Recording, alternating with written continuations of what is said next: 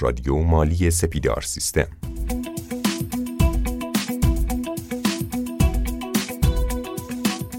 با نام و یاد خدا سلام به همه شما دوستان عزیز. با توجه به بعضی از کامنت هایی که از شما عزیزان دریافت کردیم و توی این کامنت ها از ما خواسته بودن که بیایم صحبت کنیم در مورد اینکه یک فردی که از یک رشته غیر مرتبط و یک شغل مرتبط می‌خواد وارد حرفه حسابداری بشه باید چه کارایی کنه و چه انتظاراتی توی مشاغل مرتبط با رشته های مالی و حسابداری داشته باشه. به همین خاطر ما امروز دعوت کردیم از جناب آقای شاهرخ شهرابی مدیر ارشد حسابرسی داخلی گروه اسنپ تا کنار ما تشریف داشته باشن و با ایشون صحبت کنیم در مورد این موضوع و سوالاتی که شما عزیزان تو این حوزه داشتید رو از ایشون بپرسیم. سلام آقای شهرابی به استودیوی ما خوش اومدید. من هم سلام عرض می‌کنم خدمت شما و همه شنوندگان عزیز و فرهیخته رادیو مالی. خیلی خوشحال هستم که مجددا در خدمتتونم. آقای شهرابی این قسمت از رادیو مالی شاید مخاطبای اصلیش کسایی باشن که به تازگی تصمیم گرفتن که بیان سمت مشاغل حوزه حسابداری و مالی و یا حتی می‌خوان که توی دانشگاه این رشته رو انتخاب بکنن. به همین خاطر به نظرم ابتدای صحبتامون شما یه توضیح خیلی مختصر به ما بدید که حسابداری اصلا چیه و اینکه چه مشاغلی مرتبط با این رشته وجود داره. شما هر کتاب یا جزوه حسابداری رو که باز بکنین احتمالا با این موضوع آغاز میشه که حسابداری چی هستش. افراد خیلی زیادی تلاش کردن حالا چه به صورت آکادمیک چه به صورت حرفه‌ای حسابداری رو تعریف کنن و تعریف بسیار زیادی از حسابداری وجود داره. اما اگه بخوام خیلی خلاصه و به صورت کلی خدمت نرس کنم که حسابداری چی هستش حسابداری در واقع میشه گفتش که فرایند شناسایی جمعآوری طبقه بندی و گزارشگری رویدادهای مالی سازمان هستش. با هدف اینکه مدیران تصمیم گیرنده بتونن تصمیم هایی را اتخاذ کنن و زمانی که احتیاج هستش که سازمان در مقابل مراجع یا زینفعانی پاسخگو باشه بتونه از عهده این پاسخگویی بر بیاد. به صورت خیلی کلی هر رویدادی در سازمان یا اکثر رویدادها بهتره بگیم یک اثر مالی دارن. کار حسابدارا ثبت و ضبط و گزارش اثر مالی رویدادهایی هستش که حالا اصطلاحا میگن محتوای اقتصادی دارن. مدیران با استفاده از این اطلاعات می‌تونن تصمیم بگیرن و هر جا هم که لازم هستش در برابر نهادهای قانونی یا کسایی که در واقع باید اطلاعاتی رو در اختیارشون قرار بدن این موضوعات رو باشون به اشتراک بذارن. حالا اگر بخوام راجع به مشاغل مرتبط با حسابداری صحبت بکنیم به صورت کلی یک فردی که حسابداری در دانشگاه خونده یا بعدتر رفته از طریق حالا مؤسسات یا نهادهای حرفه‌ای این حرفه رو یاد گرفته می‌تونه دو گروه از مشاغل رو اتخاذ بکنه. گروه اول مشاغلی هستش که ما اصطلاحا بهش میگیم کارهای اجرایی یا کارهای عملیاتی. یعنی کارهایی که حسابدارها انجام میدن که زیر شاخه های مختلفی داره. مثلا حسابداری مالی وجود داره حسابداری خرید و فروش وجود داره حسابداری مالیاتی هستش حسابداری مدیریت حسابداری بهای تمام شده و موضوعاتی در واقع از این دست. گروه یا شاخه دیگه که حسابدارا می‌تونن توش فعالیت بکنن مشاغلی هستش که با عنوان مشاغل نظارتی ازشون یاد میشه. یعنی حسابرسی، بازرسی و موضوعات اینچنینی. حسابرسای مستقل، حسابرسای داخلی، حسابرسی رعایت یا حسابرسان رعایت، ممیزان مالیاتی و مشاغلی از این دست در این گروه قرار می‌گیرن. البته بچههایی که حالا دوستانی که حسابداری می‌خونن می‌تونن مشاغل بازار سرمایه و موضوعات این چنین رو هم داشته باشن.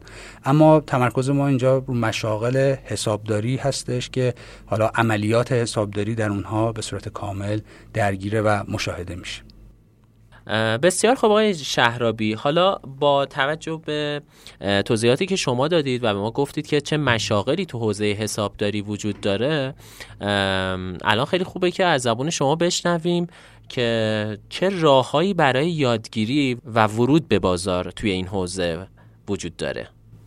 خب دو تا روش کلی برای ورود به حرفه حسابداری وجود داره که در دنیا هم همین دو روش متداول هستش.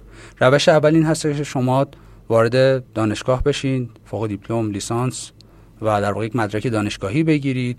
تئوری های مختلف رو فرا بگیرید یا قسمت تئوری که کار رو یاد بگیرید و بعد از اون وارد حرفه بشین و تجربه کسب بکنید. اگه بخوام راجع مزایا و معایب این روش بگم این هستش که خب کارفرماها تو ایران معمولا دوستان یک مدرک دانشگاهی ببینن و پیشرفت شما شاید بهتر صورت بگیره. اما شاید برای همه هم مقدور نباشه که بخوان وارد دانشگاه بشن به خصوص کسایی که رشته دیگه رو خوندن چند سال توی حرفه دیگه فعالیت داشتن و تو شرایطی که دارن الان نمی‌تونن مجددا برن دانشگاه چند سالی رو صرف بکنن و بخوان یک مدرکی رو بگیرن. پس در ذهنتون داشته باشین که برای پیشرفت شغلی خیلی خوب هستش که شما یک مدرک دانشگاهی رو داشته باشین. اما نکته منفی این قضیه هستش که شما باید زمان به هزینه زیادی رو صرف کنید به عنوان راهکار دیگه شما می‌تونید حسابداری رو در قالب دوره های حرفه‌ای و تخصصی یاد بگیرید. یعنی چی؟ یعنی که شما می‌تونید به یک مرکز آموزش تخصصی مانند مرکز آموزش حسابداران خبره یا پکت مراجعه بکنید و شروع بکنید حسابداری رو از ابتدا تحت نظر مدرسان و افراد حرفه‌ای یاد بگیرید. توی این روش شما خیلی سریع به موضوعات کاری و موضوعات در واقع مرتبط با دنیای عمل آشنا میشین و تا حدی تسلط پیدا می‌کنین. رویکرد دورهای حرفه‌ای همه جای دنیا این هستش که افراد رو آماده کنند برای بازار کار. درست هستش که یک میزانی از تئوری همیشه لازم هستش و شما باید یاد بگیرید اون میزان رو. اما تمرکز رو این دوره ها بیشتر به مفاهیم عملی و موضوعات کاربردی هستش. مهمترین حسن یادگیری حسابداری از این طریق هست که شما خیلی سریع می‌تونید جذب بازار کار بشین. اون فرایند دست و پایگیر در واقع ورود به دانشگاه و طی کردن دوره های دانشگاهی رو نداره. تو مدت زمان کمی آماده میشید که وارد بازار کار بشین.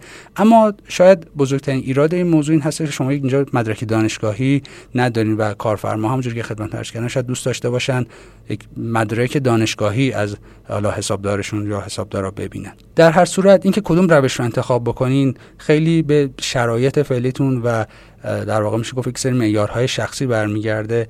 اما توصیه این هستش که اگر چندین سال از فعالیتتون گذشته و در واقع سابقه کار حرفه‌ای دارید و مجددا نمی‌خواین وارد دانشگاه بشین از طریق دوره های حرفه‌ای وارد بشین.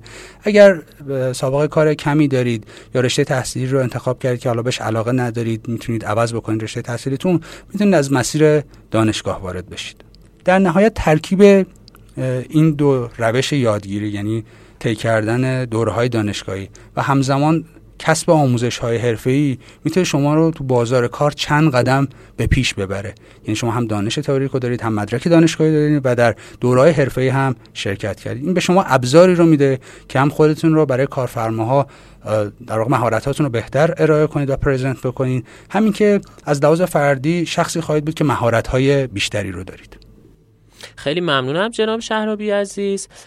آی شهرابی در مورد بازار کار حسابداری تو ایران هم خیلی خوبه بهمون توضیح بدید که حالا با توجه به اینکه شاید خیلی از رشته ها الان خیلی از رشته ها و حرفه ها الان بازار کار خیلی خوبی نداشته باشن تو ایران حتما این سوال واسه خیلی ها پیش میاد که بازار کار شغل حسابداری چطوری می‌تونه باشه؟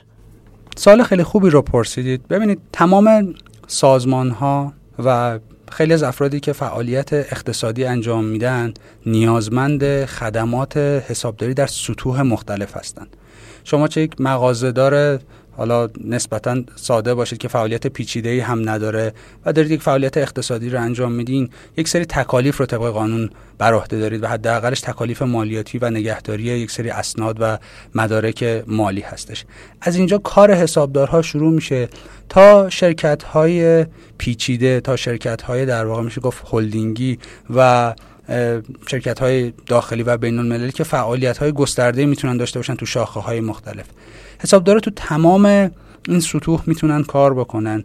و همونجور که فرمودین در شرایطی که حالا متاسفانه بازار کار تو بعضی از رشته ها خوب نیستش حسابداری با در نظر گرفتن که فارغ التحصیلان بسیار زیادی هم توی کشور داره تقریبا جز اون رشته هایی هستش که پایین ترین نرخ بیکاری رو هم داره. و اگر کسی بخواد واقعا تو این حرفه کار بکنه اگر بخوام خیلی ساده بگم واقعا بیکار نمیمونه. اما اینکه تو چه سطحی وارد بشه و در واقع میشه گفتش که با چه مهارتی وارد بشه و تو چه شرکت هایی کار بکنه خب این دیگه به معیارها و شاخص های خیلی مختلفی وابسته اما به صورت کلی بازار کار بسیار خوبی داره و حالا دوستانی که علاقه من باشن می‌تونن آیندهشون رو بر مبنای این شغل و حرفه برنامه ریزی کنن. آقای شهرابی خیلی ممنون میشم خدمتتون که در مورد ویژگی های شخصیتی که این افراد باید داشته باشن تا توی رشته حسابداری و شغل حسابداری موفق تر باشن رو هم بهمون بگید. ببینید یک سری ویژگی های شخصیتی هست که به صورت عمومی هم از حسابدارا انتظار میره هم حسابدارا رو با این ویژگی ها میشناسنشون.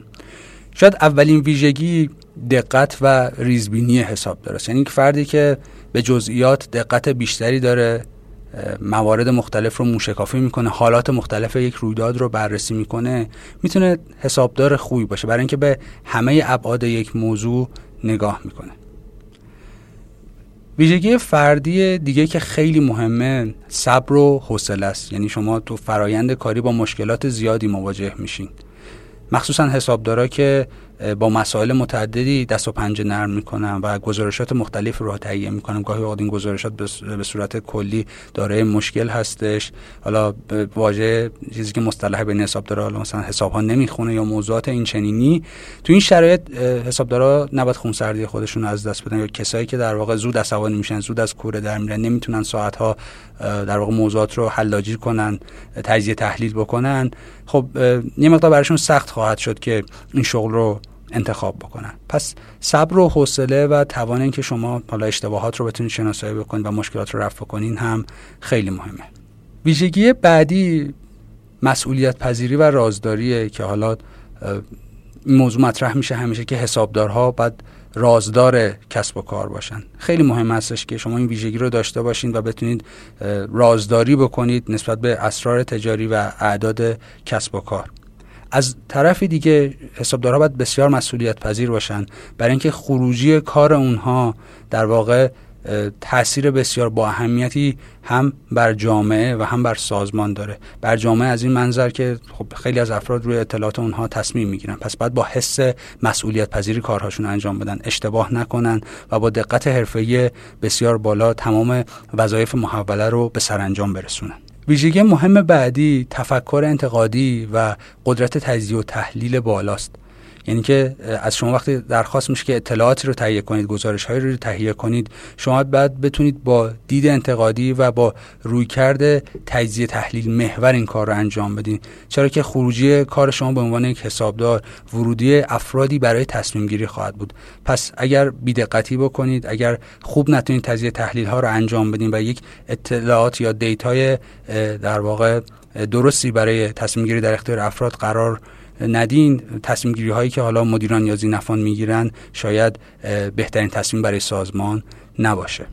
یکی از مهمترین و شاید به نظر من مهمترین ویژگی یک حسابدار این هستش که علاقه به یادگیری مستمر باید باشه. شاید اصول و مفاهیم بنیادین حسابداری تغییر خاصی نداشته باشن یا هیچ وقت تو حالا مسیر حرفه‌ای زندگی حسابدار این موضوع تغییر نکنن اما قوانین مرتبا تغییر می‌کنن استانداردها بروز میشن. موضوعات جدید اضافه میشن. حسابدارها باید به صورت مستمر یادگیری داشته باشن مثلا چیزی و مفهومی تحت این عنوان هم برای حسابداران رسمی وجود داره که اصلا باید یک ساعت های آموزشی رسمی خاصی رو حتما طی بکنن هر ساله. این برای همه حسابدارها هست. پس این ذهنیت که شما یک موضوعی رو یاد می‌گیرید و برای همیشه به کار شما میاد و ازش استفاده می‌کنید رو باید کنار بذارید. دانشتون باید بروز باشه و علاقه به یادگیری باشید. بله بسیار عالی. خیلی سپاسگزارم ازتون آقای شهرابی عزیز. بابت توضیحات خوبی که توی این قسمت به ما دادید. من هم از شما بسیار سپاسگزارم. امیدوارم عرایز بنده به دوستانی که می‌خوان تصمیم بگیرن در مسیر حرفه حسابداری گام بردارن کمک کننده بوده باشه. امیدوارم خوب و سلامت باشید. ممنون از شما. من هم از همه دوستانی که در کنار ما بودن در این قسمت تشکر می‌کنم. خدا یار و نگهدار همه شما.